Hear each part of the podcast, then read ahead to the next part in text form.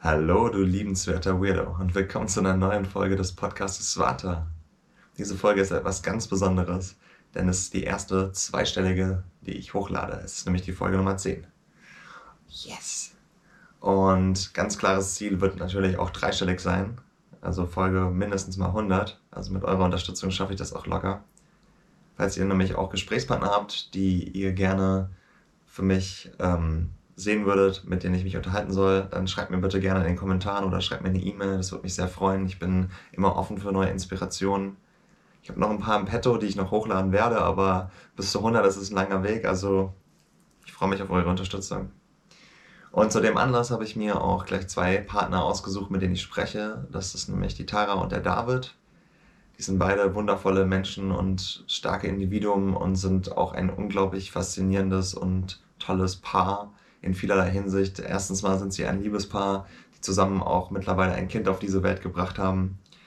Zur Zeit vom Interview war Tara noch hochschwanger. Ich rechne ihr das hoch an, dass sie dieses Interview trotzdem mit mir geführt hat, dieses Gespräch.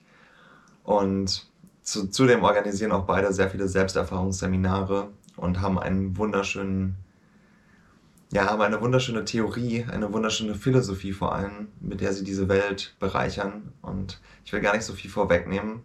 Das Gespräch ist sehr innig und persönlich, weil ich beide auch kenne.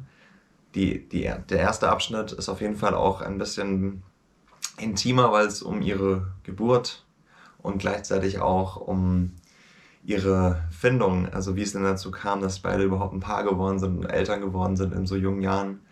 Und im Folge dessen sprechen wir sehr viel darüber, was denn eigentlich wahre Liebe ist und welche Ideale, welche Säulen es dazu braucht, um diese wahre Liebe zu finden und sie auch in die Welt zu tragen. Und das bedeutet nicht nur romantische Liebe, sondern das ist Liebe allem Leben gegenüber, allen Lebewesen gegenüber und sich selbst vor allem auch gegenüber. Und es ist ein wirklich sehr spannendes Gespräch. Es geht knapp anderthalb Stunden. Es lohnt sich definitiv dran zu bleiben. Ich hoffe, es gefällt euch. David hat auch ähm, die meiste Zeit äh, eine Blume, eine wunderschöne, bei sich im Gesicht. Oder ein Blumenstrauß, besser gesagt. Es ist irgendwie sehr symbolisch, weil aus seinem Mund, aus seinem ganzen Wesen strahlt auch eine Blüte, die uns alle bereichern wird und gerade jetzt, wo der Frühling aufgeht, auch nochmal jeden einzelnen Samen in uns zum Keimen bringt und uns der Glückseligkeit und der wahren Liebe näher bringt. Ich hoffe sehr, dass euch dieses Gespräch gefällt und lasst mir bitte euer Feedback da.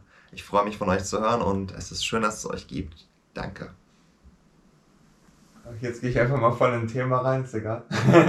Wieso habt ihr euch für eine Hausgeburt entschieden? Das war eigentlich die Entscheidung schon gefallen, bevor wir eine Entscheidung fällen konnten. Ja. Weil ähm, wir tatsächlich beide auch zu Hause geboren sind hey. und unsere Mütter wirklich nur Hausgeburten gemacht haben, was echt besonders ist, finde mhm. ich. Aber dadurch war das schon so tief drin irgendwie von lass mal eine Hausgeburt machen. Okay. Und eher so, also es hätte eher vieles gebraucht, dass wir was anderes machen, glaube ich. Okay. Ja, vor allem mit einer Hebamme habt ihr ja eigentlich auch die genötige Unterstützung auch dabei, ne? Mhm. Ja, das war dann eher die Frage, ob wir eine finden, weil das eben nicht so leicht ist heutzutage, eine Hausgeburtshebamme zu finden. Aber da waren wir dann auch zum Glück früh genug dran. Ja. Sehr cool. Und ähm, es kam für euch gar nicht ins Frage, ins Krankenhaus zu kommen, weil es einfach viel schöner ist, das im ruhigeren Ambiente zu machen. Ja, also für mich persönlich ist es einfach was sehr ähm, Intimes, wo ich mhm. irgendwie so einen geschützten Raum mir wünsche. Also ich kann es mir auch noch nicht final vorstellen, wie, wie das dann ist, wie sich das anfühlt. Aber ähm, meine Vorstellung ist einfach von so einem richtig schön hergerichteten eigenen Wohnzimmer im mhm. Vergleich zu so einem Kreissaal, dass ich mich zu Hause dann doch besser fallen lassen kann, irgendwie darauf einlassen kann, auf den Prozess. Verstehe ich voll, weil es ist irgendwie auch schon seltsam, dass wir äh, den Ort wählen, wo Kranke und Tote sind, die, der dann für die Geburt auch hinhalten soll. Also es gibt ja scheinbar auch spezielle Ecken oder Flügel für sowas im, innerhalb des Krankenhauses, aber es ist ja trotzdem irgendwie ein Krankenhaus, also ein Haus der Kranken und es soll ja eigentlich der erste Schritt in die Welt sein. Und das ist ja, soll ja für, sowohl für die Angehörigen als auch für das Kind selbst natürlich irgendwas harmonisch Schönes sein und nicht einfach so ein, so hier sind Beruhigungsmittel, hier sind ein paar Spritzen, hier sind tausend gestresste Ärzte und willkommen in der Welt, Batsch. So, ja. ja, also da gibt es natürlich auch Stationen, wie du sagst, die da schon irgendwie sich drauf einstellen und ja, trotzdem merke ich irgendwie so, der schönste Ort ist einfach das eigene Nest. Glaube ich. Ja. Dann muss man auch nirgends mehr hin mit dem Neugeborenen, sondern ist schon zu Hause. Richtig. Ja. sehr cool. Ihr habt ja, und ihr habt ja auch noch Unterstützung von einer Freundin, die Dula ist, ne? Ja. Genau. Unsere Trauzeugin auch. Ja. ja. Was ist Dula, für die, die es nicht kennen? Also was ist der Unterschied zwischen Dula und Hebamme?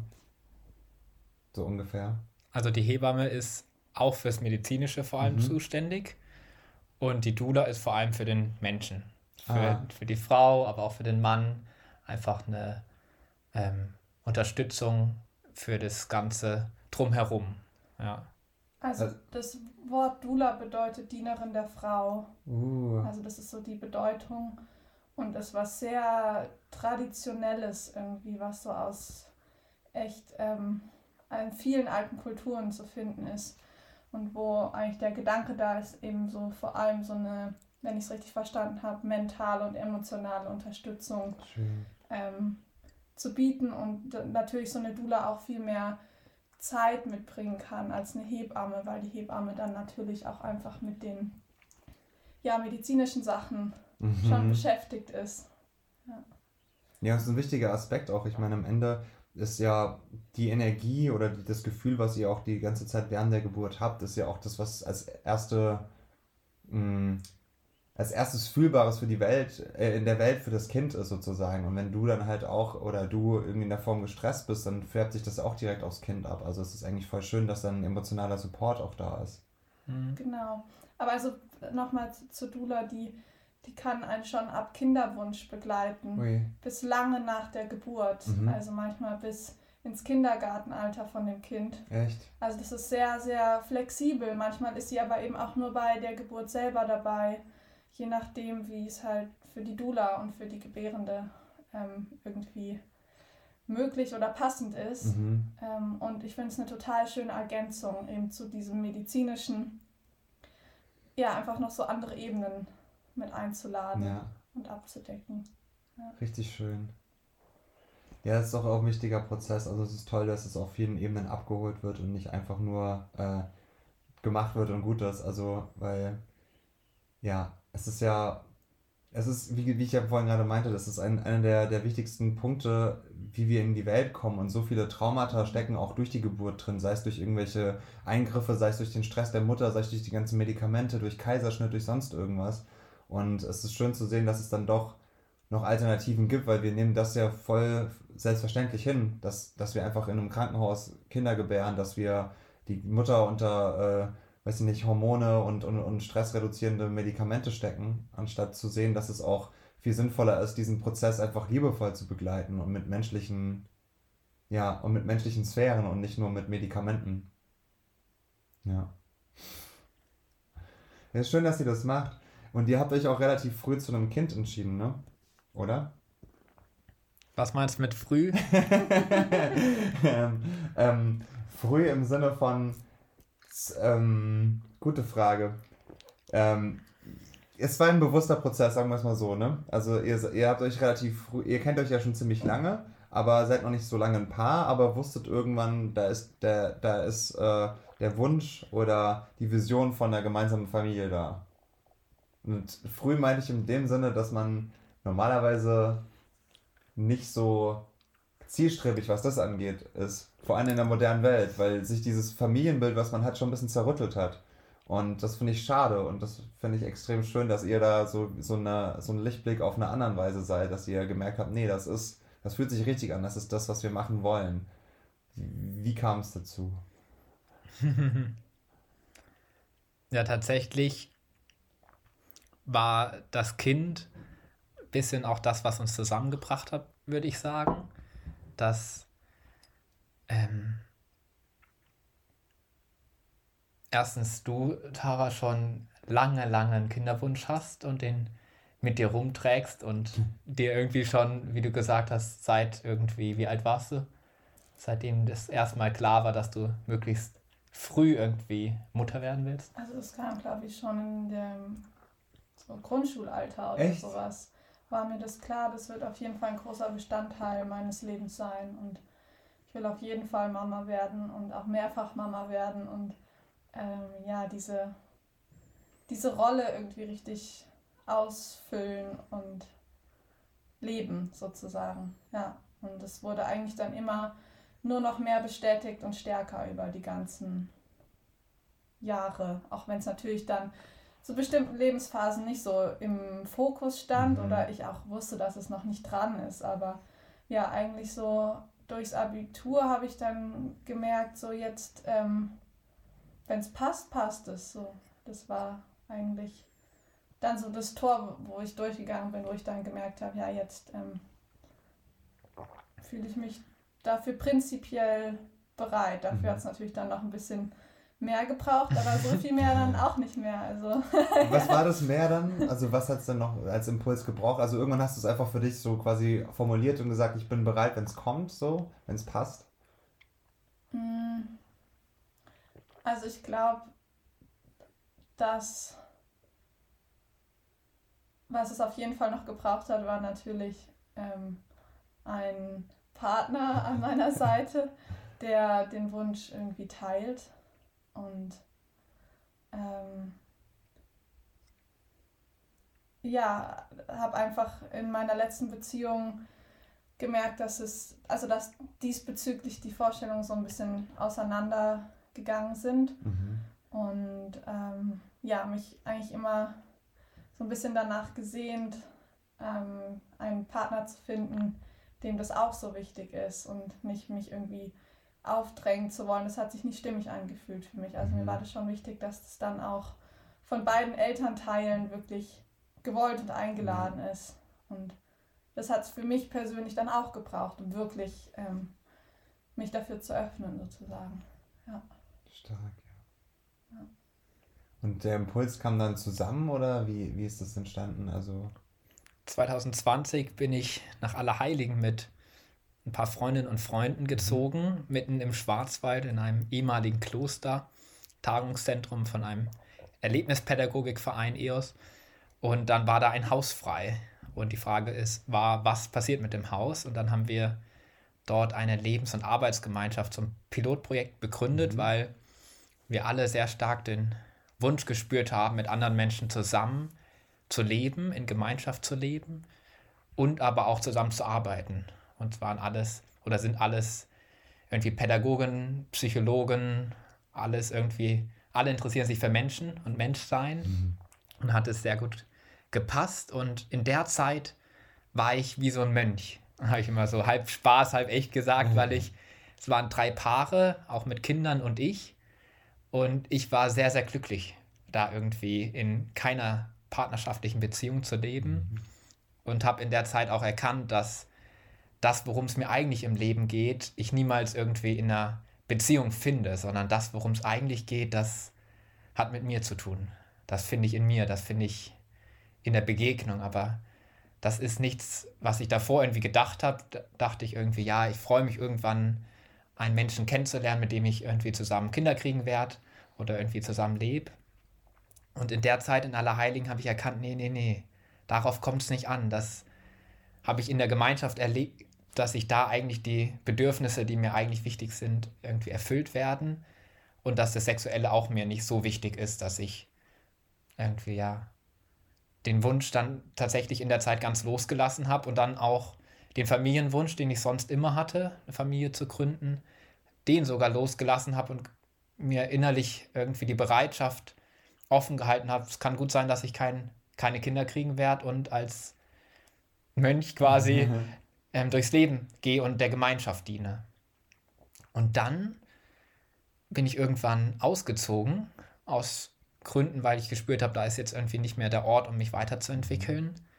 Und dann über Weihnachten, dann gegen Ende des Jahres, kamen dann auf einmal Bilder, was ist, wenn ich doch Vater wäre, werde? Was wäre, wenn ich ähm, ja doch irgendwie Vater werden und es wichtig ist für mein Leben. Mhm.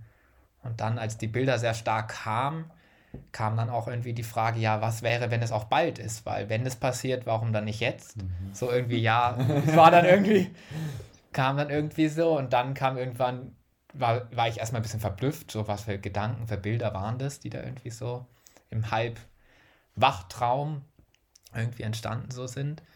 Und dann war irgendwann ähm, die Frage, ja, und wer ist die Mutter? Und dann kam auf einmal, was wäre, wenn die Tara Hauser die Mutter wird. Und ich so, hä, wir waren doch eigentlich immer nur gute Freunde, haben uns gut verstanden.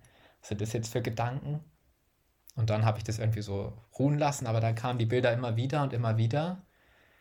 Und dann haben wir uns unabhängig davon einfach so freundschaftlich getroffen. Und dann irgendwann habe ich dann erzählt, Herr Tara, ich, ich habe noch was zu erzählen. dann habe ich das erstmal innerlich noch geprüft, ja, will ich jetzt sowas sagen? Das ist ja schon was Krasses.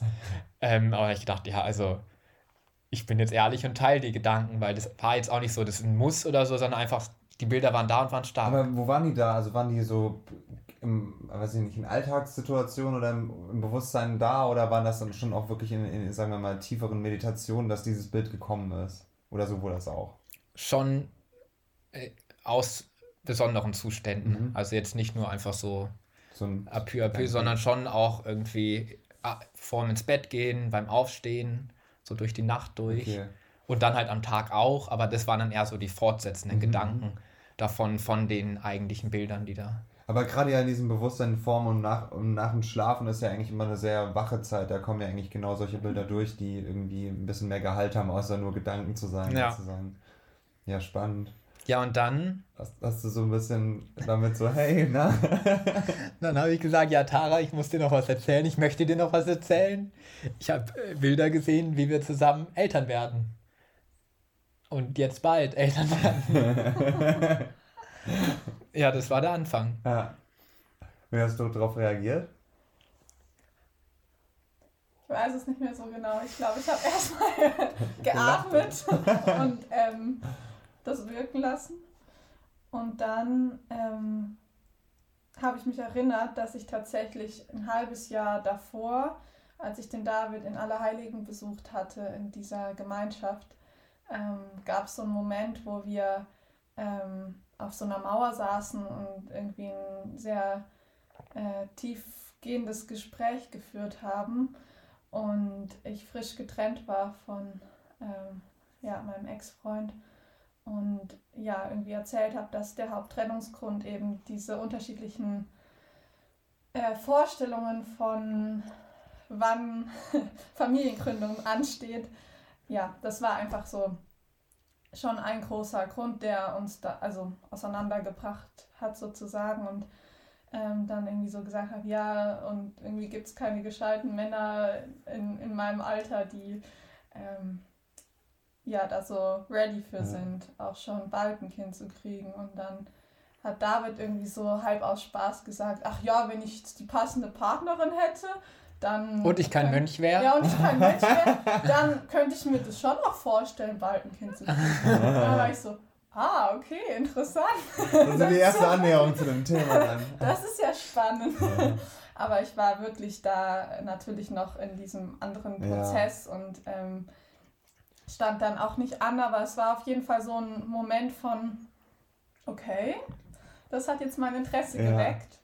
Und daran habe ich mich dann einfach erinnert, weil ich irgendwie die ganzen Jahre, was jetzt schon einige sind, in denen ich den David kenne, schon auch immer so eine Vertrautheit irgendwie gespürt mhm. habe, auch wenn das für mich immer nur freundschaftlich war. Ähm, ja, war das schon irgendwie so ein Kontakt, der sich so durch gezogen hat auf eine Weise, wie ich das mit wenigen, ähm, ja, so Schulfreunden sozusagen, mhm. ähm, ja, habe oder hatte. Und ja, genau, von dem her war einfach in dem Moment, als er das ausgesprochen hat, diese Erinnerung an diesen Moment auf der Mauer in Allerheiligen.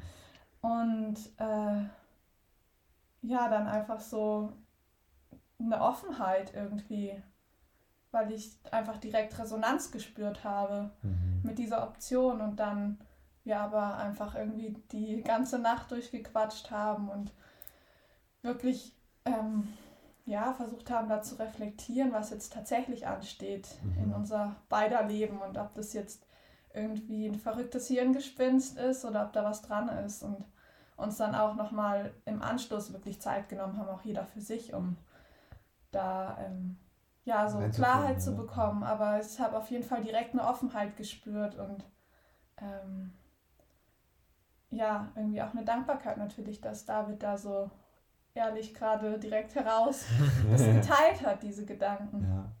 Ja, ist auch ja. spannend, wie diese, die, wie diese Idee dann auch reifen musste, sozusagen. Also in dir schon sehr lange, weil du das schon immer gespürt hast, du bist früh Mutter werden und in dir war ja sogar nochmal dieses Loslassen-Thema.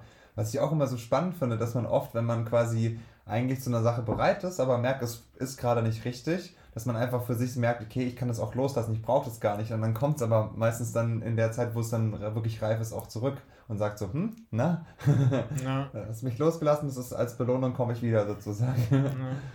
Ja, ja spannend. Ja. ja, und eigentlich standen wir beide, glaube ich, an einem Punkt, wo für uns klar war, dass eigentlich jetzt gerade keine Partnerschaft dran ist. Weswegen das dann auch nochmal so eine ähm, Überraschung. Ja, Überraschung für uns beide irgendwie war. So, hey, wo kommt jetzt das plötzlich her? Ja. Eigentlich waren wir doch gerade beide voll ähm, auf dem Trip irgendwie erstmal wirklich zu gucken, wie wir selber irgendwie für uns gut sein können, für uns gut sorgen können und ähm, wie, ja. wie ging dann dieser, ich will nicht Kompromiss sagen, aber wie ging dann diese Vereinbarung von beiden sozusagen? Also, dass ihr, offensichtlich war es ja nicht so eine Partnerschaft, wie ihr gewohnt wart, von daher war es ja auch okay und gleichzeitig habt ihr euch, so wie ich euch kenne, ja wahrscheinlich auch in diesem Prozess unterstützen können, damit das dieses, dieses, ich gucke erstmal nach mir gar nicht so in den Hintergrund rückt oder?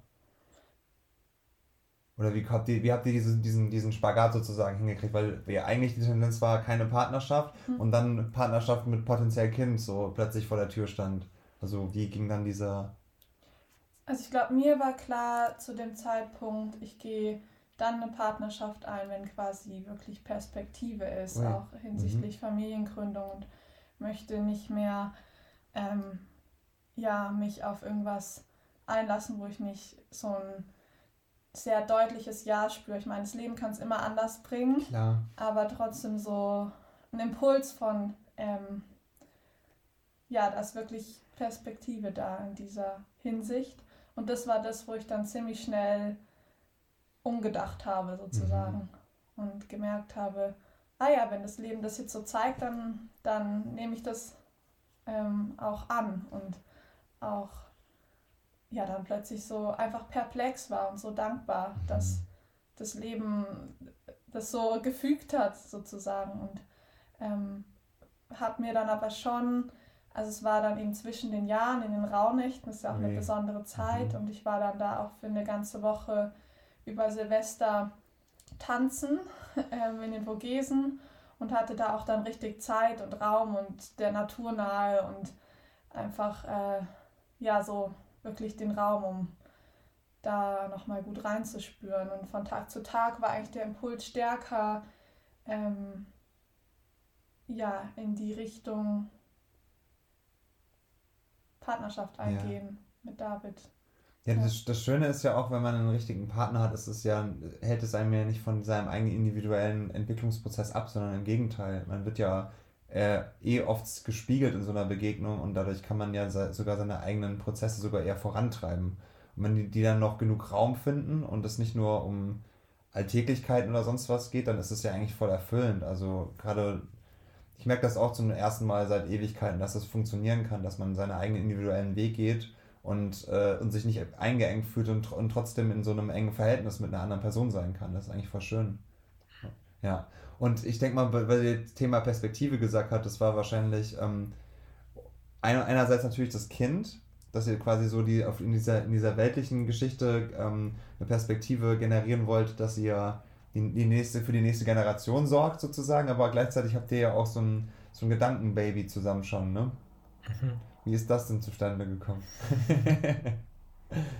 Also, ja, ist es, war das Teil von dem Prozess schon? Also habt ihr euch, als ihr euch kennengelernt habt, schon vorher so in, in die Richtung Seminare und ähnliches gedacht oder kam das auch so in diesem Prozess, wo ihr euch dann wo ihr immer mehr schrittweise gegangen seid in, in diese Vision von der Zukunft. Ich nehme an, das war so ein großer, großes Zugpferd auch, oder? Also auch zu der Frage davor und der Frage jetzt quasi, ob das ein Kompromiss ist oder wie das zu der Lebenssituation davor war, kann ich für mich sagen, dass das eigentlich eine der Hauptfragen war, die ich hatte von wie kann Vater sein, Familiengründung, Partnerschaft mit den großen Ideen und Wünschen im organisatorischen, im Projekte mhm. umsetzen, Seminare geben, andere Tätigkeiten. Aber auch im Mönchsein sozusagen. Auch im ne? Mönchsein, wie kann das zusammenpassen? Wie kann ja. ich genau auch mit dem ähm, Inter Interesse am Menschsein, am Mönchsein, am um was geht es für mich wirklich in der Welt? Wie kann das gut zusammenpassen und passt das zusammen? Ist es möglich, ein Leben zu führen aus Idealen heraus? Das verbinde ich mit Mönchsein quasi, mhm. zu erkennen, was ist für mich das Allerwichtigste im Leben, auf was kommt es für mich wirklich an, was ist das Wesentliche und das, was ich erkannt habe, auch zu leben. Das bedeutet für mich das, was ich mit dem Begriff so irgendwie von früher oder auch von Klostern, die es noch gibt, vielleicht verbinde. Mhm. Dieses hoch aus dem Idealen heraus leben. Ja, und dann habe ich erkannt, ähm, dass du, Tara, das, was ich wie im Denken da erkannt habe, die Ideale, aus denen heraus ich mein Leben gestalten möchte, dass das wie eins zu eins zu dem passt, was ich bei dir spüre, was du lebst oder auch wo du dich ähm, hin entwickeln möchtest. Und das war was Neues, dass ich Menschen kennengelernt habe, wo ich nicht nur das Theoretische gehört habe, sondern auch die Praxis davon mhm. so erlebt hat, ah ja, da habe ich es wieder erlebt, da habe ich es wieder erlebt und in dieser Lebenssituation habe ich erlebt, ähm, dass du wirklich zu derselben Sache strebst, dass du wirklich dasselbe ähm, Empfinden hast, was irgendwie der Weg ist, den ich auch gehen möchte, dass das wirklich zusammenpasst. Und da habe ich dann gespürt, ja, wie du vorhin so schön beschrieben hast, das ist kein Widerspruch, sondern eine Synergie. Mhm. Und das habe ich dann von Anfang an erlebt. Durch die Gespräche, durch die Begegnung bin ich gewachsen, habe ich gelernt, konnte ich mehr meinen eigenen Weg gehen und hat sich auch zu der zweiten Frage das Geschäftliche sehr verändert. Ähm, auch durch die Zeit in Allerheiligen davor, das Jahr war wie so eine Vorbereitung für mich. Und dann auch, seitdem wir in Beziehung leben, wurde nochmal viel klarer, dass die App und die Plattform, die ich davor entwickelt habe für Gruppenleitung, wo mhm. Spiele, Methoden und allgemein Ideen für Begegnungsräume gesammelt und sortiert waren und erklärt wurden, dass sich dann immer mehr gezeigt hat, es geht wirklich auch um die Begegnung selber mhm. und um Beziehungsarbeit, um Kommunikationsfähigkeiten, um eigentlich letzten Endes immer, immer um die Frage, was ist wahre Liebe? Und damit ist nicht nur die partnerschaftliche Beziehung gemeint, sondern wirklich die Begegnung mit allen Wesen.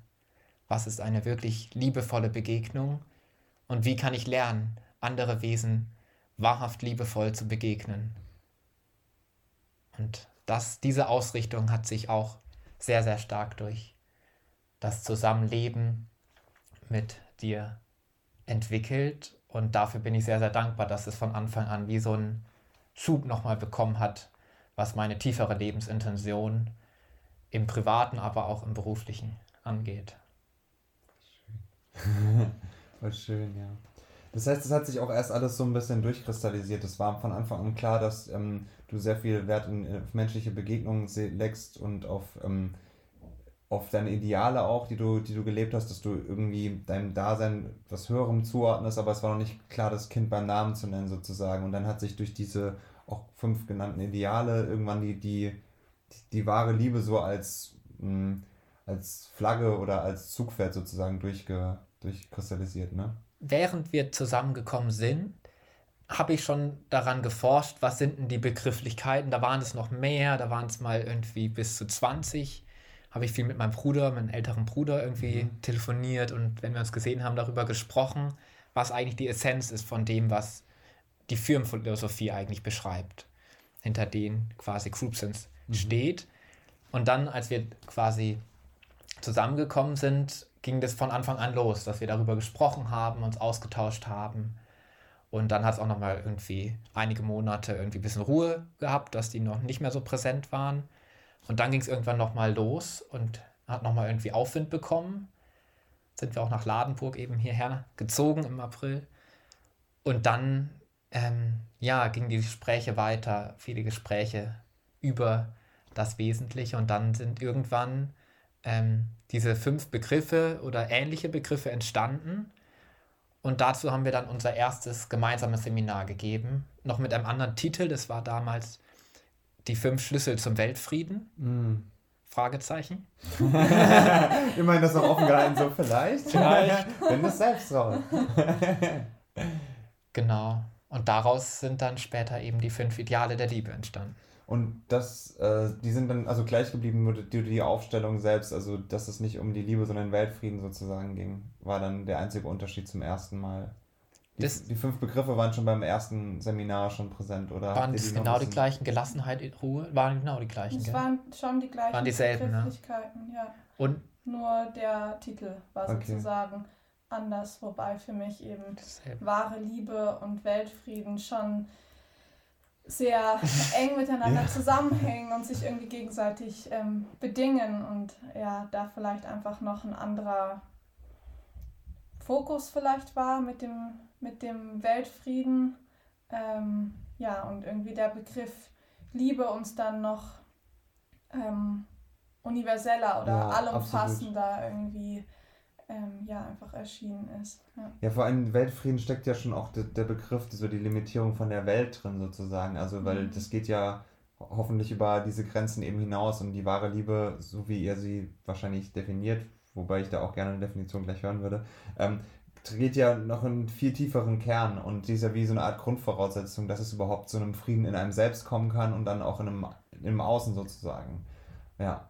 Und das ist ja auch echt ein, ein, ein sehr krasser ähm, Selbsterkenntnisprozess. Also die wahre Liebe zu suchen bedeutet ja dann auch immer dieses, diese Liebe auch in anderen zu finden. Nicht ausschließlich, sondern vor allem auch in sich selbst. Aber sobald man erkennt, wer oder was man ist, sieht man diesen Spiegel ja auch im anderen. Und dann kann man ja gar nicht anders, außer aus Liebe zu handeln. Und irgendwann wird dann dieser ganze aufgestaute Konflikt, der immer zu Kriegen und Ähnlichem führt, sich auch auflösen. Weil ja, im Äußerlichen kannst du es nicht verändern. Also ich glaube, Weltfrieden ist schon gut, aber wenn wir alle in Liebe leben würden, wäre es noch viel besser, sozusagen. Was ich meine, weil das ist ja immer nur so ein temporärer Begriff. Weltfrieden ist, ja, ja, oder? Also für mich sind, ist Weltfrieden wie das höchste Ziel zum Hinstreben, mhm. dass wahrer Frieden quasi, wenn wirklicher Frieden in der ganzen Welt herrscht, ja.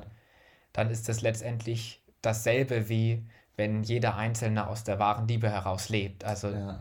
Da gibt es letztendlich keinen Unterschied und jetzt auch in dem Buch, was eben jetzt gerade frisch geschrieben ist, ähm, ist der Frieden genauso benannt wie die wahre Liebe. Okay. Auch der Weltfrieden als die Grundausrichtung der fünf Ideale der Liebe, dass ich die fünf Ideale der Liebe dann praktiziere, wenn ich mir Weltfrieden wünsche. Also ja.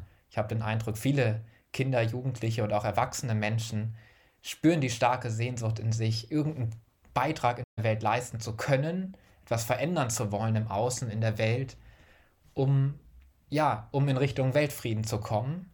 Dass es sehr, sehr viele einfach schmerzt, ja. das Leid, die Gewalt, den Hass wahrzunehmen. Und da es ein großes Bedürfnis ist, eine große Sehnsucht, was da zu beizutragen, mhm. um eben den Weltfrieden zu unterstützen.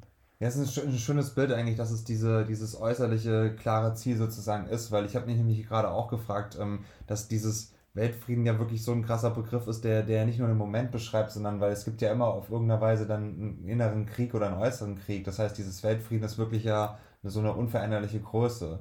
Und ähm, die würde ja dann auch nur ähm, wirklich passieren, wenn wir alle dauerhaft in unserer Liebe und in unserem Frieden wären. Fernes Ziel, ja. Ja, fernes Ziel auf jeden Fall. Auf, ähm, wie würdest du denn oder wie würdet ihr denn sagen, dass, dass da ähm, die. Wie, was sind die besten Schritte dahin? Ihr könnt auch gerne eure Begriffe erwähnen, die würde ich sowieso gerne mit hier hören. Also, genau. Was ist für euch denn äh, essentiell, um, diesen, um, diese, um diese wahre Liebe zu erkennen, beziehungsweise diesen Weltfrieden zu kultivieren? Und ja, was ist denn wahre Liebe für euch?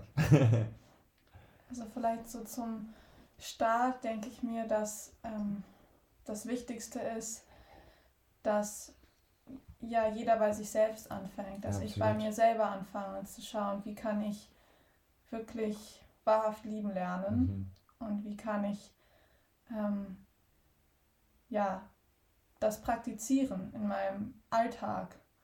Also dass das wirklich auch was sehr alltagsnahes, angewandtes ist. Wie kann ich ähm, David jeden Tag in Liebe begegnen? Wie kann ich meinem eigenen Kind, was bald Mhm. da ist, in Liebe begegnen?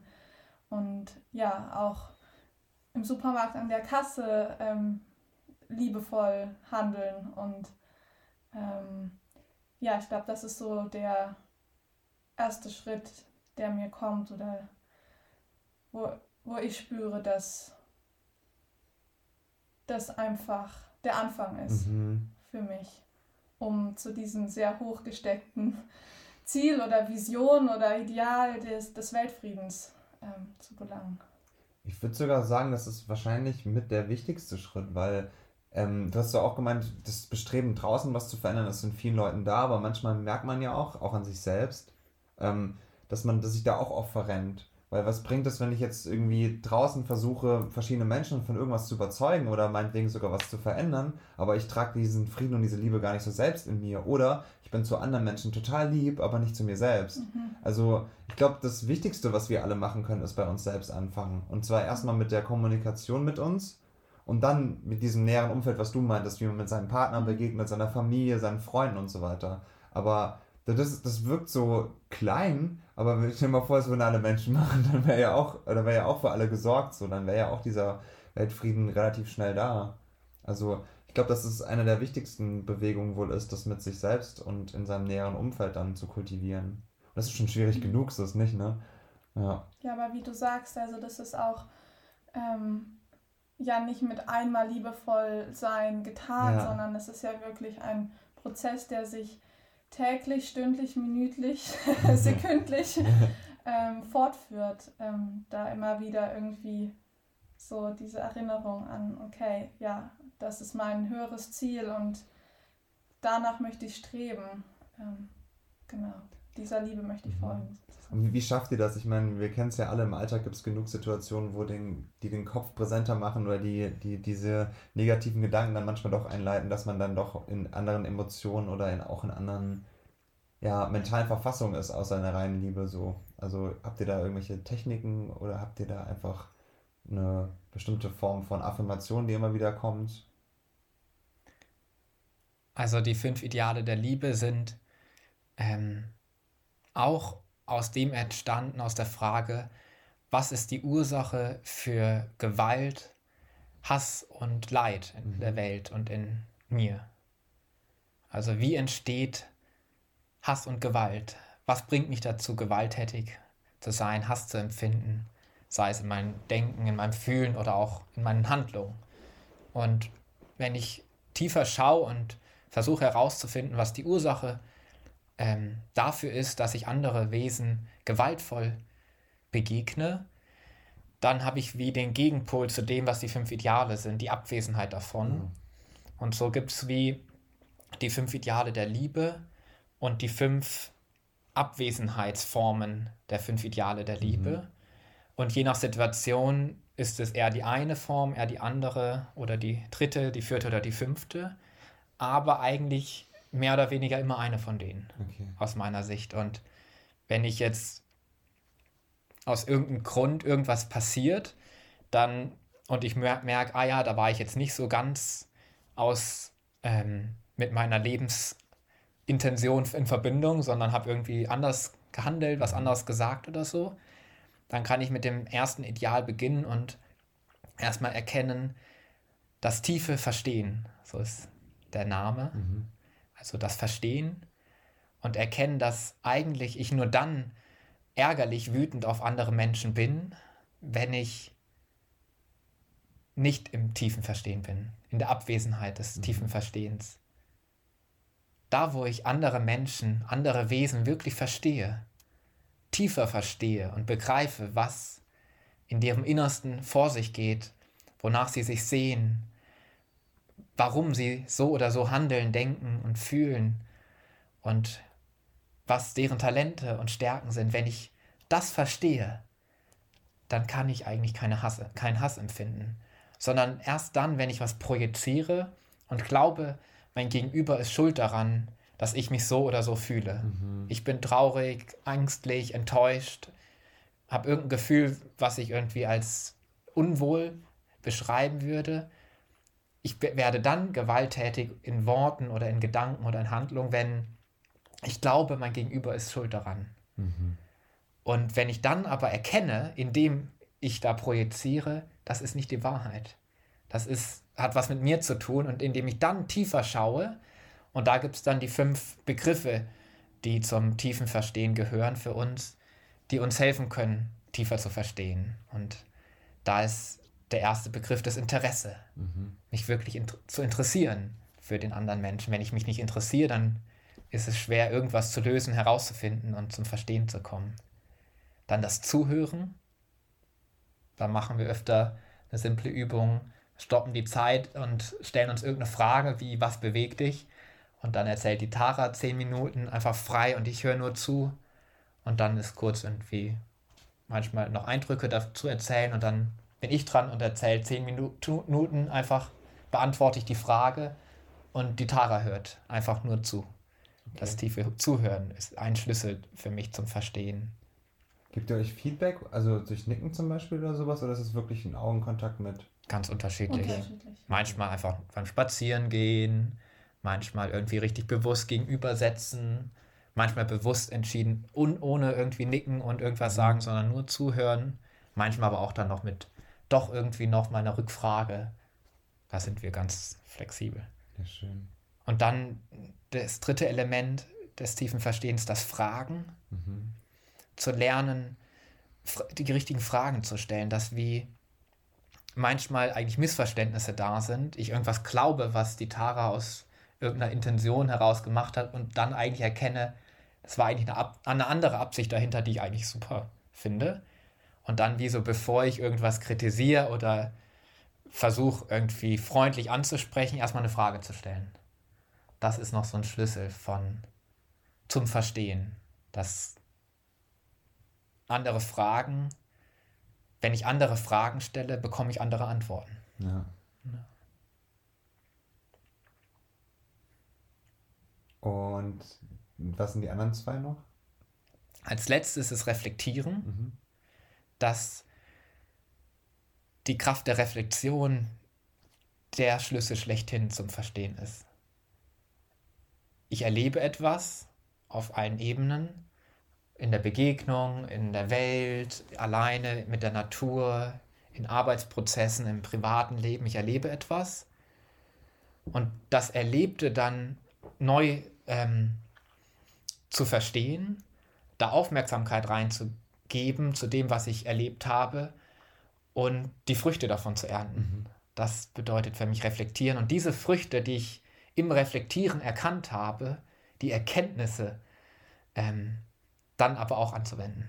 Das ist mhm. wie so der zweite Teil, der für mich zu einem reflektierten Menschen dazugehört, das, was ich erkannt habe, auch zu leben. Das hast du ja vorhin schon erwähnt, dass das dich bei Tara so angesprochen hat, dass sie nicht nur die Ideale mit dir teilt, sondern du auch spürst, dass sie die in die Welt umsetzt. Weil das ist auch ein wichtiger Punkt. Ne? Ja. Man kann philosophisch sehr viele Sachen erkennen und sehr hoch schwingen oder sehr abgehoben irgendwo sein und die Welt überblicken, aber wenn man nicht danach lebt, ist es halt irgendwie unvollkommen, da fehlt dann irgendwas. Ne? Ja. Also definitiv finde ich auch, gehört so eine Reflexion dazu.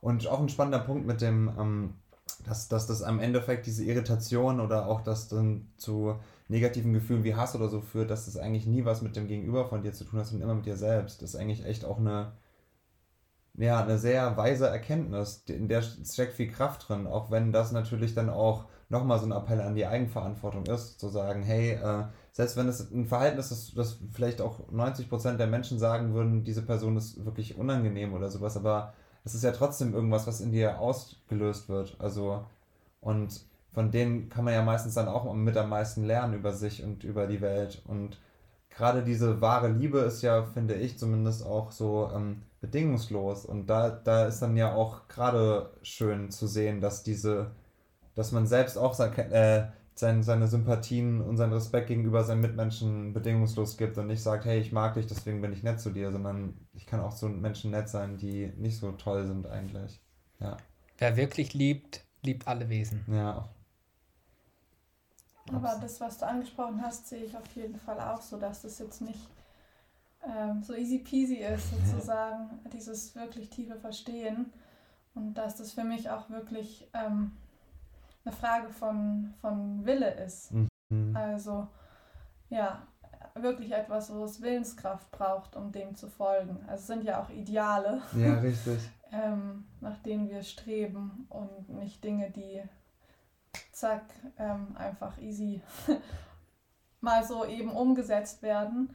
Und ja, das ist bei diesem ersten der fünf, die, ähm, das Verstehen, was David jetzt beschrieben hat, auf jeden Fall etwas, wo für mich der Wille erstmal sehr ähm, wesentlich ist, so diese Entscheidung dazu, ich möchte tiefer verstehen.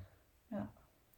Ist wirklich so, weil wir sind ja auch konditioniert darauf, ziemlich schnell in die Bewertung reinzugehen und relativ schnell mit Begriffen oder mit anderen Sachen ähm, dieses Verstehen in irgendeine Schublade zu stecken. Mhm. Und gerade da kommt dieses mit der Tiefe ja noch viel besser zur Geltung, weil es halt nicht doch nur einfach ein Begriff oder eine Person, die eine bestimmte politische Meinung hat oder sonst was, sondern da steckt ja noch viel mehr dahinter. Da steckt eigentlich das, das gesamte Wesen, der gesamte Werdegang auch irgendwo da drin. Und ähm, ja, also ich glaube auch, dass es ein extrem äh, schwieriger und spannender Prozess ist, aber das ist ja das Schöne. Ich glaube, wir sind auch irgendwo hier, um das zu lernen. Also ich glaube, wahrscheinlich sogar um nichts anderes zu lernen, außer bedingungsloses Lieben. Und es wäre es wäre zu einfach, wenn wir einfach nur sagen können, ey, okay, jetzt sind wir in der Liebe, alles klar, ciao. Und dann sind wir alle so, ne, wir müssen es auf irgendeine Weise auch verdienen.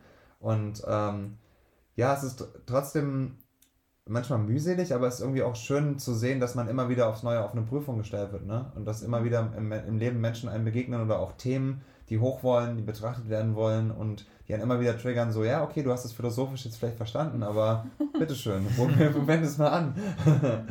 ja, das ist schon schön. Und ihr hattet, äh, ihr, du hast ja fünf gesagt, ne? Das heißt, ihr habt noch vier weitere, nehme ich an. Habt ihr Lust darüber zu reden? Oder redet ihr Ja. so viel darüber, dass ihr es nicht wollt? Da, Doch, das Gell? ist immer. Ich finde ich find das voll schön, ich kenne sie selbst, aber ich würde gerne, dass mehr Menschen das hören können. Ja, also das zweite Ideal ist das Mitgefühl. Mhm.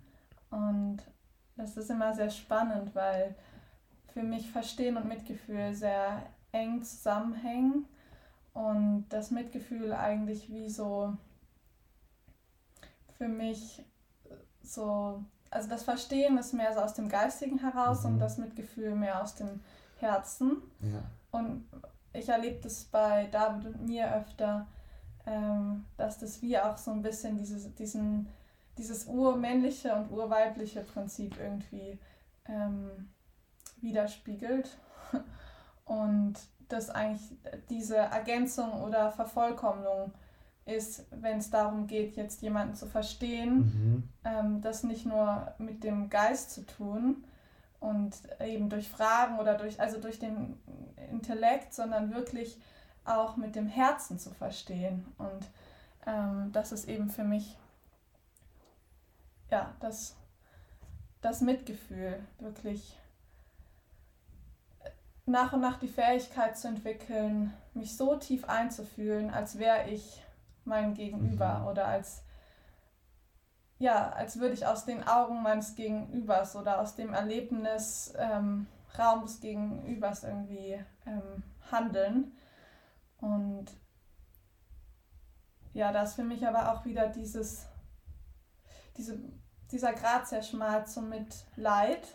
Mhm. Also da auch irgendwie die Differenzierung zu haben, irgendwie bei, bei mir zu bleiben und gleichzeitig dieses Mitgefühl zu entwickeln. Mhm. Und das ist etwas, wo ich ähm, ja immer wieder merke, dass das einfach eine Lernaufgabe für mich persönlich ist, da nicht dann in so ein Leid reinzufallen, wenn ich irgendwie Leid sehe oder erlebe ähm, in der Welt, sondern so, ja, dieses konstruktive Mitfühlen ähm, zu haben. Also das heißt, du würdest die Unterscheidung so ein bisschen machen mit, mit Mitleid und Mitgefühl, dass das Mitleid vor allem sich auch dann in diesem Gefühl dann verlieren kann, so ein bisschen. Also Mhm. dass man quasi so eins zu eins das gleiche Leid empfindet wie der andere sozusagen und da auch ja nicht unbedingt konstruktiv ist, weil das ja auch erstmal nur eine, ein schlechtes oder ein unangenehmes Gefühl ist sozusagen. Und Mitgefühl ist dann für dich eine höhere Form von Verstehen, die in,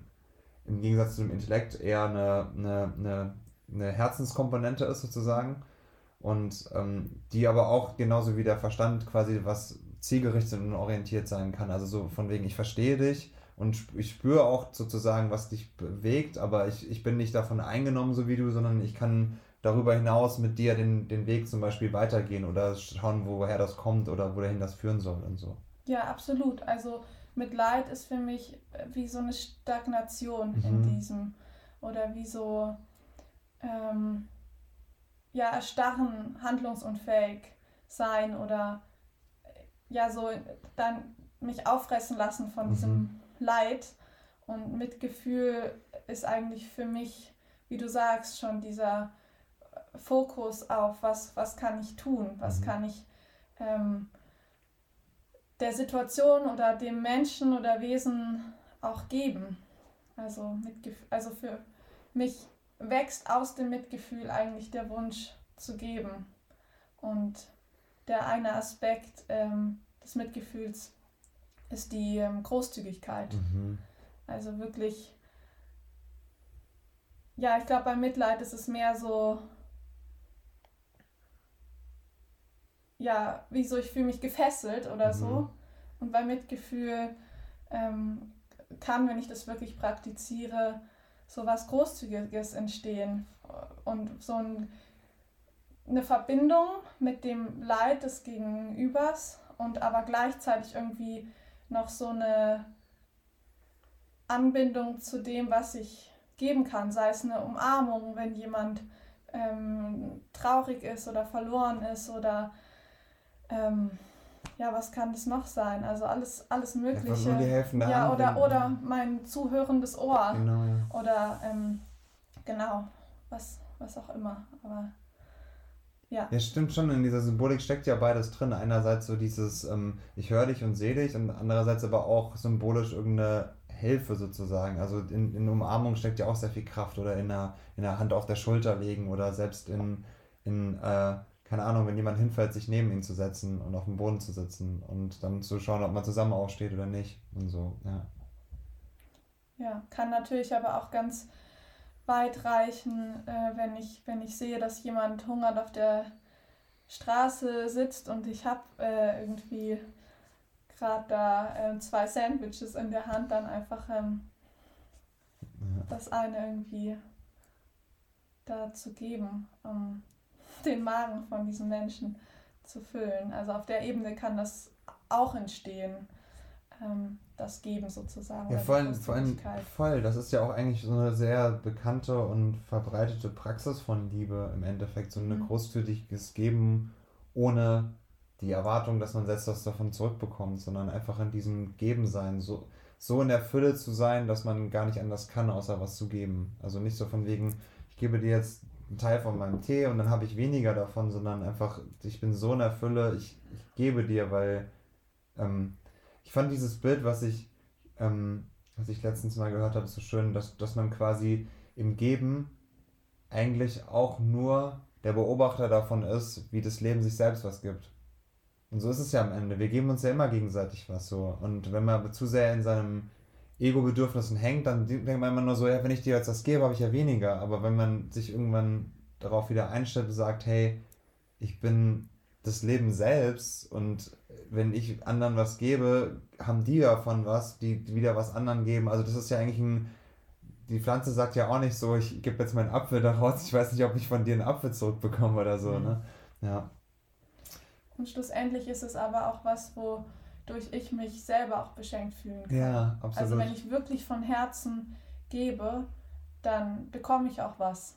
Das ist natürlich auf einer sehr, sehr feinen Ebene und ähm, nicht so leicht zu greifen, aber im Endeffekt ähm, beschenke ich mich auch selber oder werde ich beschenkt, ja. indem ich gebe, wenn es wirklich vom, vom tiefen Herzen kommt. Das ist meine Erfahrung. Ich würde gerne noch zum ähm, Mitleid was ergänzen wollen. Oh, ja. Denn für mich gibt es gibt's da zwei Ebenen. Einerseits die Ebene, die ich jetzt bei euch gehört habe, Das quasi so Mitleid, Mitgefühl. Und dann gibt es auch noch eine Ebene, wo das Mitleid ähm, der einzige Weg ist, der zur wahren Liebe passt. Wo ich Mitleid, wo ohne Mitleid keine wahre Liebe ist. Okay. Du meinst, wenn jemand dir so nahe steht, dass äh, er leidet oder sie, dass du dann automatisch auch ins Leid erstmal mit reinfällst oder was? Ich glaube, dass auf der tiefen Ebene, wenn ich Mitgefühl, wahres Mitgefühl wirklich praktiziere, dann ist ein Teil in mir, der auch wirklich leidet. Mhm. Also, dass wie, ja, ich bin, ich weiß, es bin nicht ich, ich habe mein, mein Leben und da ist es anders und kann mich abgrenzen und trotzdem irgendwie in der Kraft sein und auch fröhlich sein und die Lebensfreude irgendwie ähm, praktizieren. Und gleichzeitig ist aus meiner Sicht ein Mensch, der wahrhaft Mitgefühl praktiziert, hat einen Teil, der auch wirklich mitleidet. Mhm. Und dass das eigentlich auch was Wertvolles ist, dass ich mich dann eigentlich erst wirklich freuen kann, wenn es allen gut geht. Ja. Und dieser Teil, der sich, der quasi auch im Mitleid ist, ähm, das ist die zweite Ebene, die für mich dazugehört, dass dann, ähm, wenn ich weiß, in der Welt leben so und so viele Menschen unter der Armutsgrenze und leiden jeden Tag, weil sie sich einfach ähm, wünschen, genug Essen zu haben, Dach über den Kopf wünschen und eine medizinische Grundversorgung und Bildung wünschen. Wenn ich das wirklich vom inneren Auge sehe, dann ist da auch Mitleid. Ja. Und das ist auch richtig so, es ist nicht falsch. Ja. Es ist nicht fehlendes, fehlende Transformation zum Mitgefühl, sondern das darf aus meiner Sicht aus, auf der einen Ebene da sein und auf der anderen Ebene gebe ich euch voll recht, dass ähm, wenn ich mich darin verliere und nicht mehr konstruktiv lebe und nicht mehr in der Kraft bin, nicht mehr geben kann, dann ist es kein wahres Mitgefühl. Dann, wie, wie du ja gemeint hast, dann ist was Lähmendes. Aber es ist Teil ja. des Prozesses, da gebe ich dir auch absolut recht, weil ich glaube, es ist sogar genau der Prozess, der am Ende dazu führt, wie du sagst, dass das Geben einen so beschenkt sozusagen. Ja. Weil, wenn ich wirklich, klar, man will immer in diesem beschreiblichen bei sich selbst bleiben, aber wo ist das denn genau? Also, gerade wenn dir jemand nahesteht und du siehst den Leiden, oder selbst wenn es jemand ist, den du gar nicht kennst, du spürst trotzdem, auf einer höheren Ebene, was es bedeutet, aber du fühlst es ja auch. Ja. Und das ist ja auch was Schönes. Ich finde das überhaupt keine Schwäche. Im Gegenteil, das zeigt ja eigentlich eher, wie lebendig wir sind und wie verbunden wir miteinander sind. Und das kann ja dann auch genau der Antrieb sein, zu sagen, ey, ich, ich spüre das und gleichzeitig stehe ich drüber und deswegen kann ich sagen, hey, wir ziehen uns da beide jetzt raus und gehen gemeinsam den Weg in die andere Richtung. Ja, also stimmt wirklich, das ist, ähm, es ist nicht so leicht zu voneinander trennen, wie man das im Kopf gerne machen würde. Und das ist aber auch schön so, weil das führt echt dazu, dass wir auch die höheren Formen von Freuden, also mit Freude sozusagen auch haben können. Also, mhm. ja. Ja. Das ist ein schöner Gedanke. ja. Ähm, okay. Und ihr hattet noch andere, ihr hattet noch andere Ideale, ne? Mhm. Also wir haben angefangen mit dem Verstehen, mhm. dann mit Mitgefühl und dann die Säule, ähm, wie das Fundament, das, woraus Verstehen und Mitgefühl und auch das vierte und das fünfte Ideal eigentlich entspringt. Also die Quelle, die, der Mittelpunkt Aha. dieser fünf Ideale, Idealen der Liebe ist ähm, ja aus unserer Sicht die Gelassenheit, die innere Ruhe. Mhm. Kraft der Ruhe, das zu sich kommen, ausatmen und in dieser inneren Ruhe kann es mir gelingen, ein Stückchen mehr zum tiefen Verstehen vorzudringen, ein Stückchen mehr zum wahren Mitgefühl vorzudringen, ein Stückchen mehr zur echten Dankbarkeit, das vierte Ideal, vorzudringen und ein Stückchen mehr authentischer zu werden. Authentizität ist das fünfte. Das die Gelassenheit, die innere Ruhe ist das, was es ermö mir ermöglicht, mich in die Richtung zu entwickeln, weil tiefes Verstehen, bin erst dann wirklich im tiefen Verstehen, wenn ich absolut lieben würde. Mhm. Und das, denke ich, tut der wenigste von uns. Ja. Ich auf jeden Fall nicht. Und das ist wie so ein Antasten und immer näher dran forschen. Und da ist die Gelassenheit, ja. Das, was für uns die Säule in der Mitte darstellt.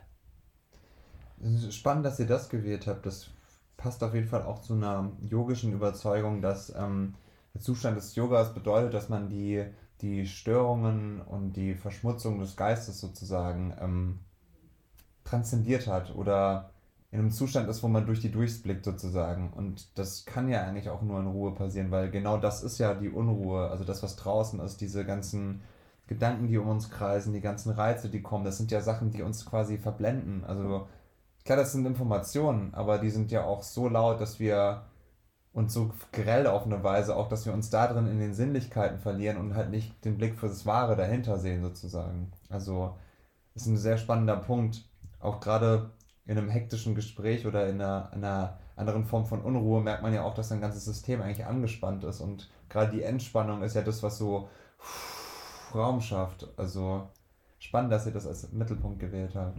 Ja, und eben ein Unterpunkt oder ein Aspekt der Gelassenheit ist auch die Meditation, mhm. was ja dann wieder mit dem Yoga, was du angesprochen hast, gut zusammenpasst. Mhm. Und ähm, ja, auf jeden Fall eine Möglichkeit, um da zu dieser tiefen inneren Ruhe zu gelangen, zu dieser gesunden Gelassenheit.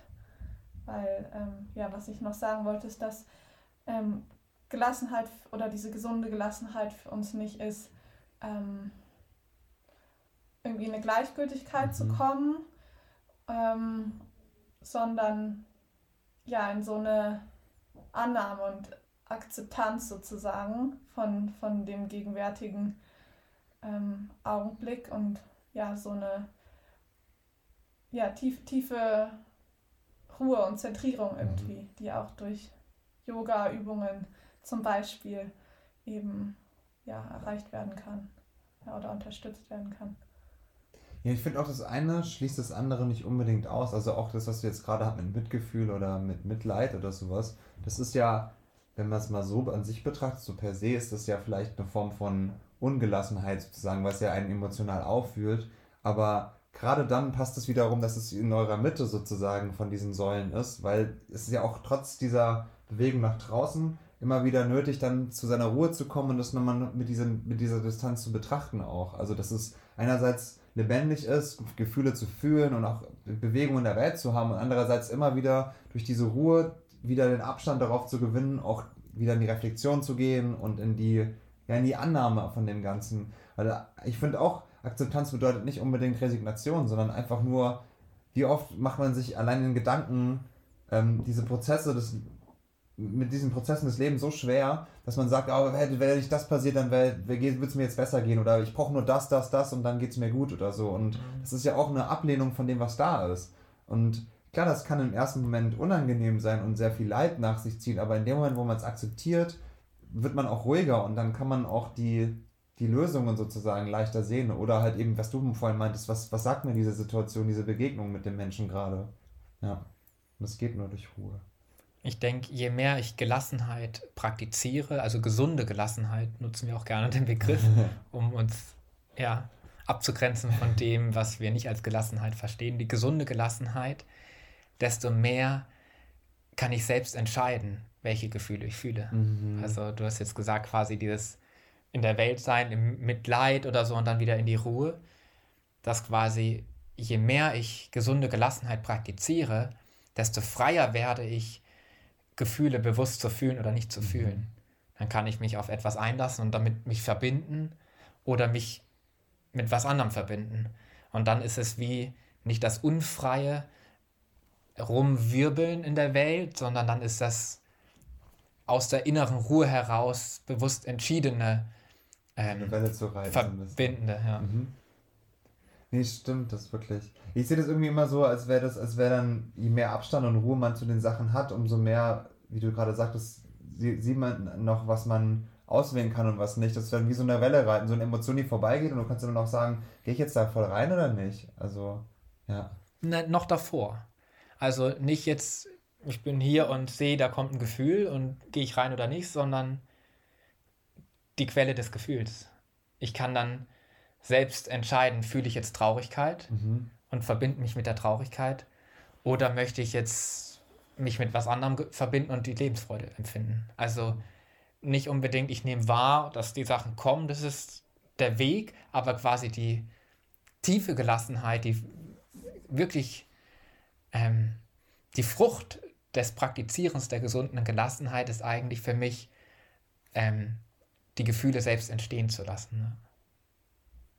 Okay. Nochmal einfach ein Unterschied zum Wahrnehmen. Ja. Und auf welche Weise würdest du sagen, bist du da reingekommen? Also, also, Also mir gelingt es nicht immer. nee, nee, klar. Sehr, sehr oft, nee, sehr, sehr oft nehme ich Ja. das wahr und ja, ja, dann ist das der Prozess. Ich spreche jetzt sehr aus dem Ideal Ja, heraus. Aus der ja fernen, über fünf Ideale aus der fernen Zukunft, ja. Aber äh, prinzipiell ist es dann auch sowas, was du praktizierst oder was du übst sozusagen. Also diese Einübung kenne ich ja, die du mal erwähnt hattest mit dem, ähm, der, die Natur im, im, im, äh, im Gebären sozusagen und im Sterben zu beobachten und zu schauen, was für Gefühle löst es aus und dann zu schauen oder zu realisieren, dass diese Gefühle ja auch immer durch uns nur erzeugt werden und dass die dann auch ohne äußerliches Bild erzeugt werden können. Das Zum wäre Beispiel, eine. Genau, Ja. zum Beispiel.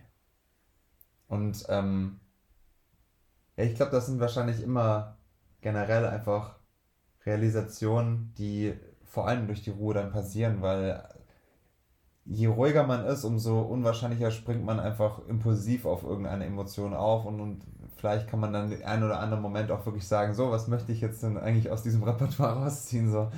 Da beginnt die Freiheit. Ja. Ne?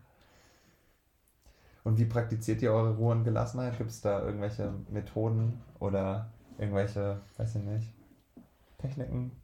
Also für mich persönlich, also der eine Aspekt von der gesunden Gelassenheit ist eben auch das Naturerleben. Mm, Und das ist für mich eigentlich so der größte Schlüssel, weil ich persönlich merke, dass es mir schwer fällt, ähm, ja, die klassische Zen-Meditation zu praktizieren oder ja, irgendwie zu dieser Ruhe zu kommen, indem ich äh, still mm, sitze.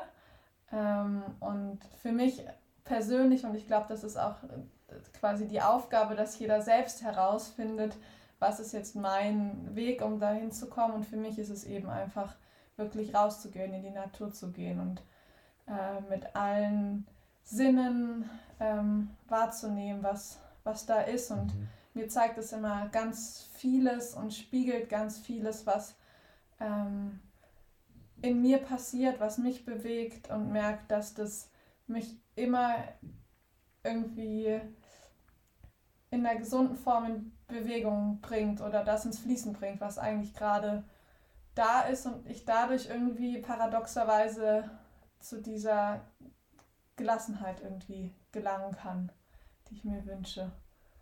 Ja. Du meinst paradox, weil das quasi dir eigentlich ja zeigt, was nicht so gut läuft und dann Nein, es, also paradox, weil es ganz viel in Bewegung bringt, aber das mich zu der Gelassenheit Ja. oder zu dieser tiefen Ruhe in mir führt. Also es bewegt sich ganz vieles Genau. im Innern durch das in der Natur sein oder mich in der Natur erfahren, die Natur erfahren. Mhm. Ähm, also, also gerade, wir hatten es ja vorhin von den Gefühlen. Also ich, ich erlebe Gefühle ganz intensiv irgendwie, Mhm. wenn, ich, wenn ich in der Natur bin. Also wenn ich Trauer empfinde, dann kann das irgendwie frei fließen, wenn ich, ähm, wenn ich draußen bin und Schön. so mich aufgehoben fühle in der Natur. Und das führt mich dann eben zu dieser Gelassenheit. Ich glaube, das ist nämlich echt ein entscheidender Punkt, den man oft gerne ignoriert, weil man hat immer diese Vorstellung von Meditation, dass man das in der absoluten Stille macht und dass man am besten so keine Störungen oder, oder Unruhen sozusagen zulassen will.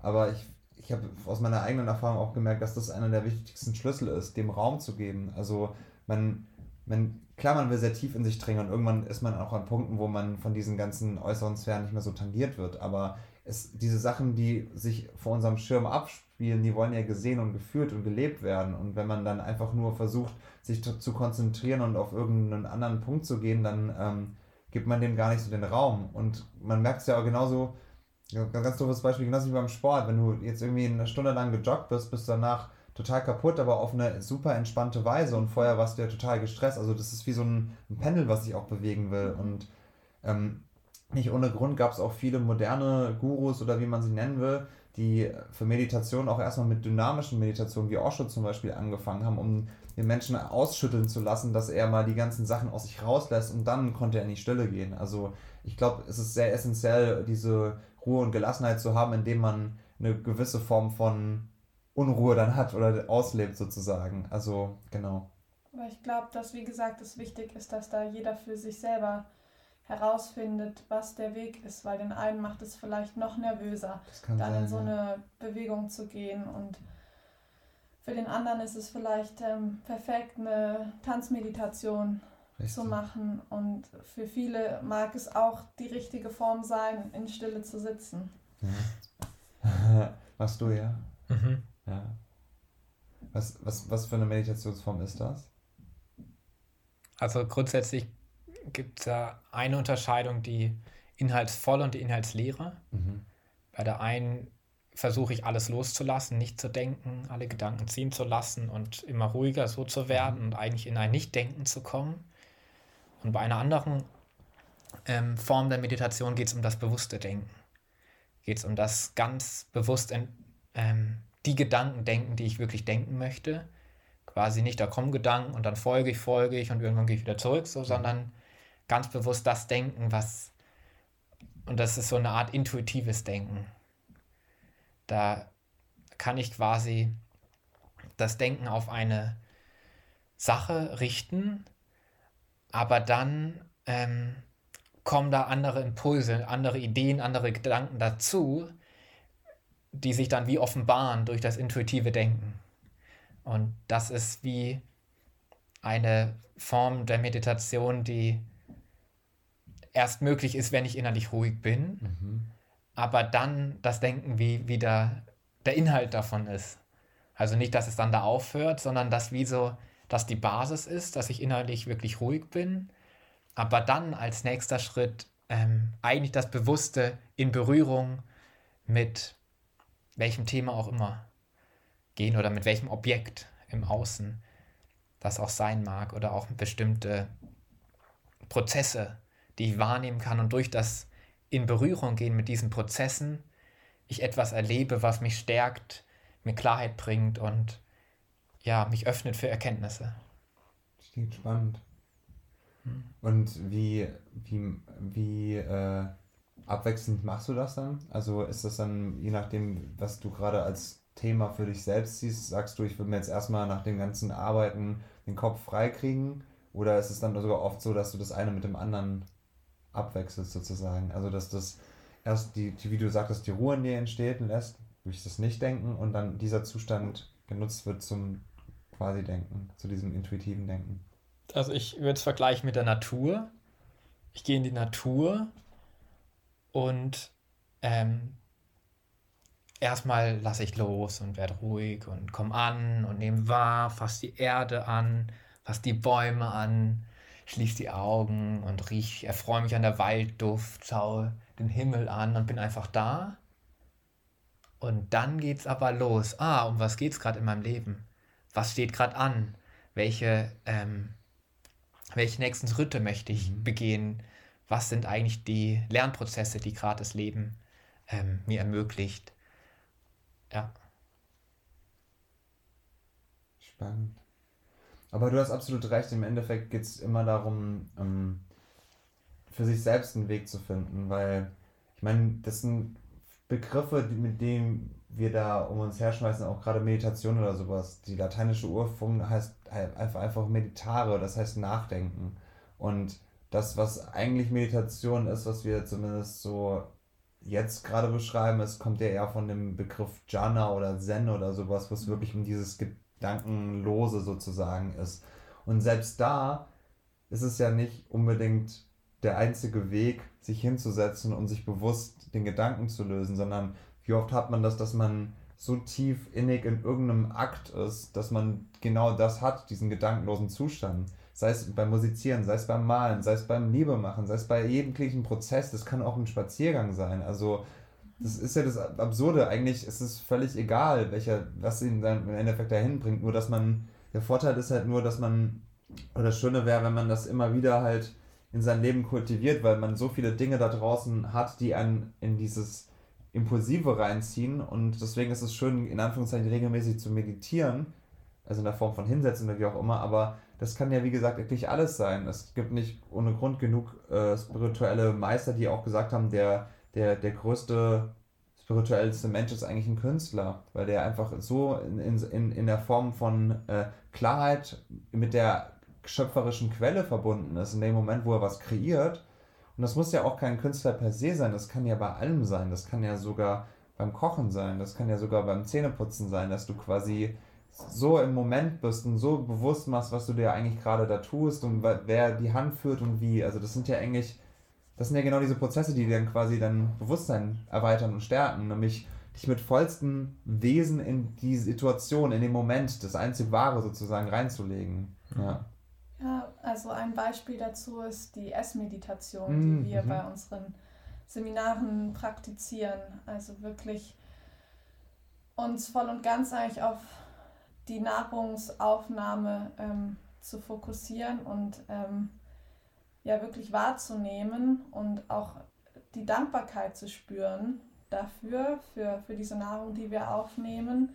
Und äh, genau deswegen schweigen wir immer die ersten Minuten beim Essen bei unseren Seminaren, um wirklich ähm, ja, das, das zu praktizieren. Mhm. Irgendwie dieses im Moment bewusst diese Handlung der Nahrungsaufnahme vollziehen.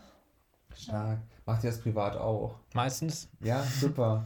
Ich merke auch, ich wurde auch wieder durch euch inspiriert. Ich kannte das aus dem Ashram-Zeiten auch und habe das dann lange und auch von Vipassana und habe das dann lange nicht gemacht und habe dann aber auch wieder gemerkt, wie sinnvoll das ist und wie also erstens mal diese, in dieser, dieser Ruhe und Dankbarkeit auch zu sein, weil je weniger man quasi in der Außenkommunikation ist, umso mehr geht man ja wirklich auch in Kommunikation mit dem Essen.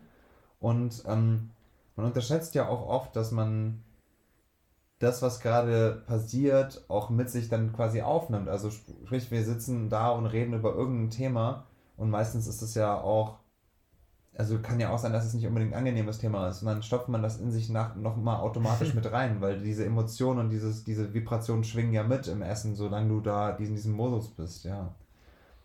Das macht auf jeden Fall einen sehr großen Unterschied. Also, weil man dann wahrscheinlich auch noch deutlich bewusster isst und kaut und dann auch die Nahrungsaufnahme wirklich viel essentieller ist. Das wird ein Bestandteil von unserem Körper. Und äh, klar, man, das ist ja auch wieder sowas. Da sieht man, rational betrachtet geht es nur um die Nährstoffe.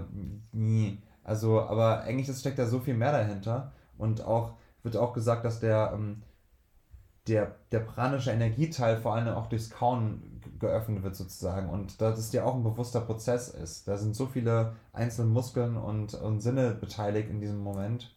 Und äh, das sind ja genau diese Sachen, die man täglich macht und aber irgendwann für voll nimmt, weil man einfach denkt, so ja, ich mache das halt, um zu leben, so, aber das, da sieht man ja den feinen Unterschied zur Lebensqualität auch irgendwo, ne? Mhm. Das, das Schöne bei der Essmeditation ist eben, dass eigentlich in unseren Breitengraden sozusagen ist jeder mindestens dreimal am Tag. Ja.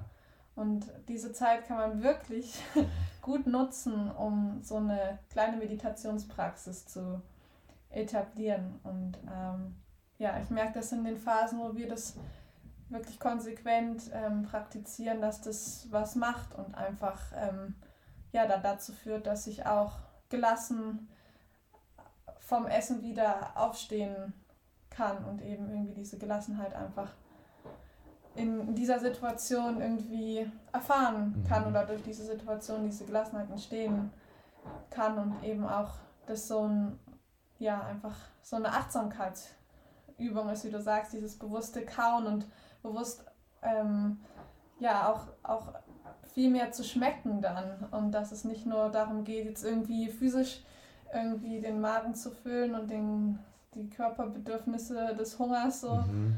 Zu stillen, sondern auch ähm, ja, das irgendwie ja nochmal auf anderer Ebene Nahrung sein kann. Ja, gerade wenn die Gefühle, die ihr meint, wie Dankbarkeit damit verbunden sind, das sind ja wirklich Bestandteile, die dann auch Teil von dir werden. Das heißt, du gibst dir automatisch auch dem Leben und dir das dann zu, also oder dem Teil von dem Essen, was dann zu dir wird, ja auch äh, eine Dankbarkeit schon. Das ist ja schon mal ein ganz anderer Start, als wenn das einfach nur neutral oder vielleicht sogar eine negative Energie trägt sozusagen. Also schon echt spannend. Und ein sehr guter Hinweis, stimmt, wir essen eigentlich, das ist das Essentielle zwei, drei Mal am Tag und da ist doch eigentlich schon eine beste Übung, das in Ruhe zu machen. Und, und zu dem, was du vorhin zu der Kunst gesagt hast, dass mhm. du gehört hast, dass manche Meisterinnen oder Meister gesagt haben, dass die Künstlerinnen, die, ähm, wie hast du gesagt? Die, sozusagen die, die, die, weiter, waren, die spirituellsten, die spirituellsten sind, Menschen sind. Ähm, deshalb, deshalb wird in der Waldorfpädagogik, in Waldorfschulen so viel Kunst gemacht. In der Waldorfschule wird von Anfang bis Ende Kunst gemacht, wöchentlich. Ja. Viel, viel, viel. In verschiedensten Bereichen, weil eben davon ausgegangen wird, dass das Kunstmachen, das schöpferische, gestalterische Tätigsein mein Individuum bildet. Mhm. Wollte ich noch mal ja, am Rande ergänzen, weil es mir so kam, dass, als du das gesagt hast. Ja. Ja, ist auch so eine Sache, die, die leider nicht immer so gefördert wird, weil im Endeffekt steckt in uns allen diese künstlerische, schöpferische Kraft und die hat auf bei jedem Individuum natürlich einen eigenen Ausdruck und das ist ja auch das Schöne daran, glaube ich. Ich glaube auch, es ist auch einer der Hauptgründe für diese Form dieser Trennung, die wir wahrnehmen, dass so, das ist einfach milliardenfache Facetten von äh, kreativem Ausdruck von einer göttlichen Kraft ist so. Ja. Und es ist schön, dass es dann doch auch wirklich Systeme gibt, die das, oder auch Schulsysteme, die das ein bisschen mehr fördern und unterstützen. Sehr wichtig. Seht, ja. Seht ihr denn noch irgendwelche ähm, Sachen, um diese Ideale, die ihr habt und für dieses größere Ziel Weltfrieden, ähm, die, die dem Ganzen ein bisschen förderlich entgegenstehen? Weil wir stehen ja jetzt auch schon irgendwie gefühlt am, am Scheideweg an so einem Punkt, wo wir kollektiv als Menschheit auch nochmal uns entscheiden können, wo es lang geht, die Reise. Und vielleicht gibt es diese, diese Impulse schon aus vielen Richtungen immer, dass man irgendwie das Gefühl hat, es ist eine sehr entscheidende Phase, aber ich bin irgendwie sehr der Meinung, dass es schon gerade echt, ähm, ja, sehr, sehr entscheidende Phasen sind, wo es auch gerade um das Thema eben Menschlichkeit und dem dahinterliegenden Liebe geht. Und um das Ganze jetzt mal so ein bisschen in eine, in eine praktischere Kontext einzublenden, seht ihr da, ähm, Seht ihr das erstens mal ähnlich? Und ähm, was sind denn noch so Möglichkeiten, dieses, diese Form des Weltfriedens oder dieser bedingungslosen Liebe, als Form des Daseins, ähm, so nach und nach zu kultivieren? Also gibt es da für euch irgendwelche Meilensteine oder irgendwelche praktischen Dinge, die wir jetzt noch nicht genannt haben?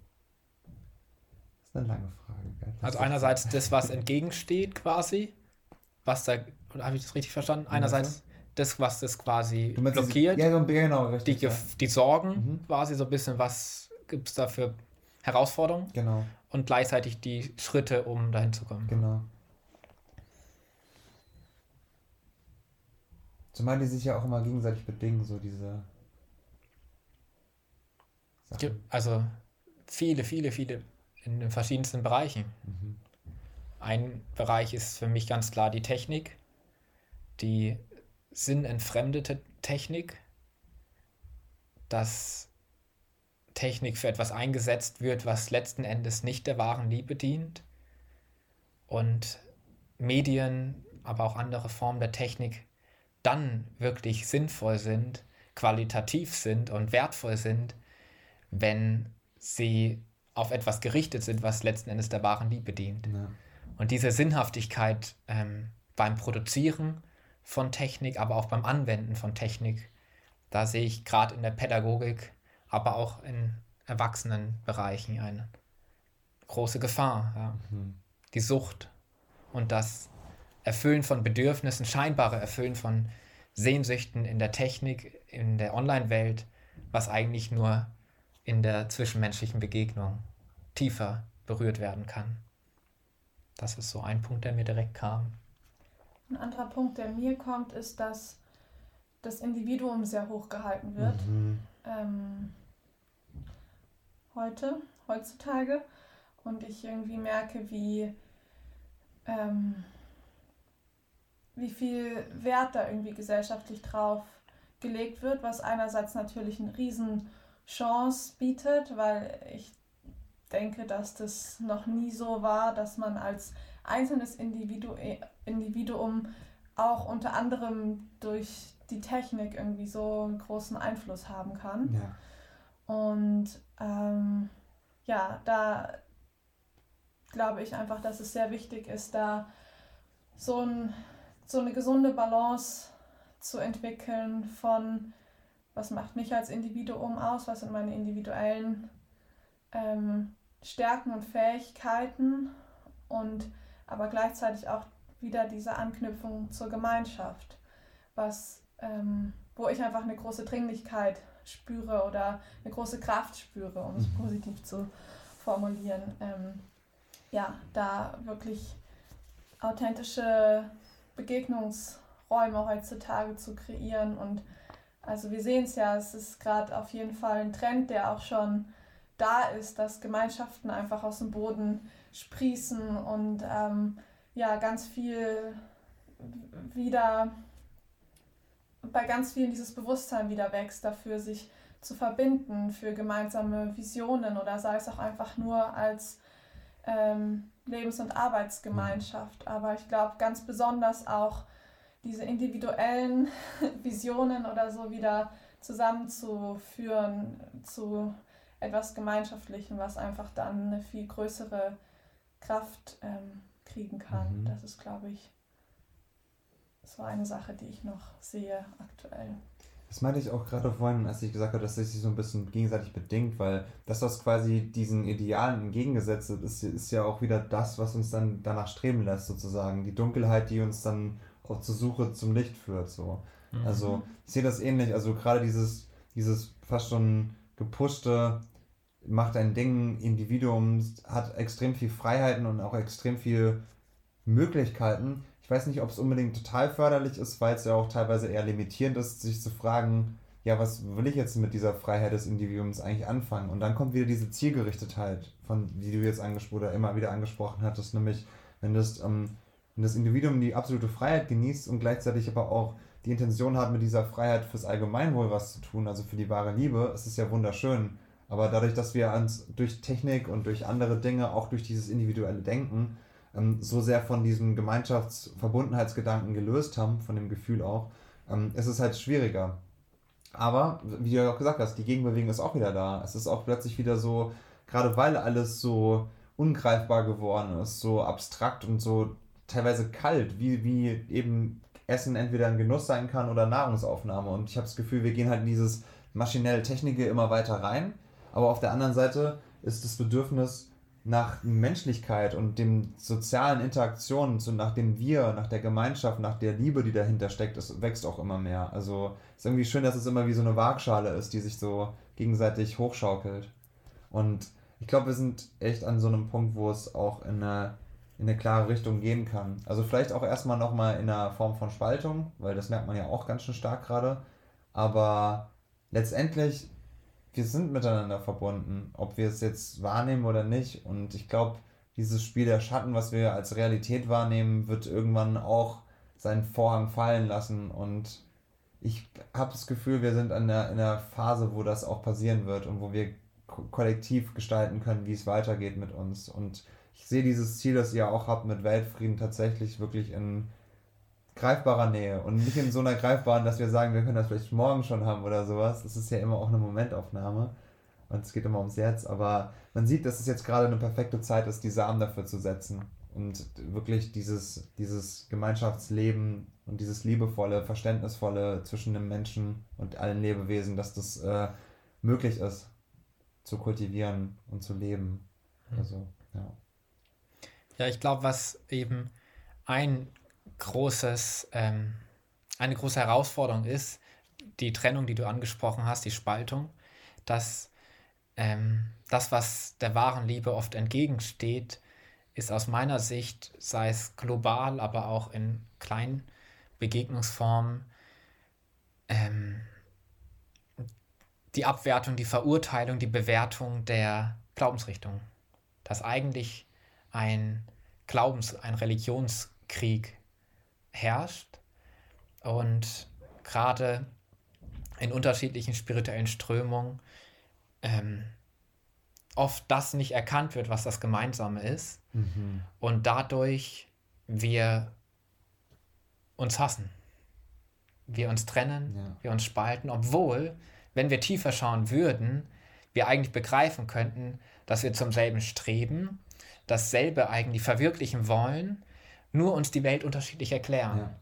Und ich glaube, das ist eines der wesentlichen Punkte, sei es aus materialistischen Perspektiven und spirituellen Perspektiven, unterschiedlichen religiösen Perspektiven, das Gemeinsame zu erkennen. Ja. Und wenn es uns gelingt, das Gemeinsame zu kennen, wenn es einer Gemeinschaft gelingt, das wirklich tiefere Gemeinsame zu erkennen, die tieferen Ideale zu erkennen, die wesentlich sind, die über den unterschiedlichen Weltanschauungen und Glaubensrichtungen stehen, dann kann Gemeinschaftsbildung gelingen, dann kann Beziehung gelingen. In dem Moment, wo ich das nicht sehe, wo, ich da, wo wir da keinen Konsens haben, entsteht Trennung, ja. Gewalt, Hass. Goodbye. ja, nice.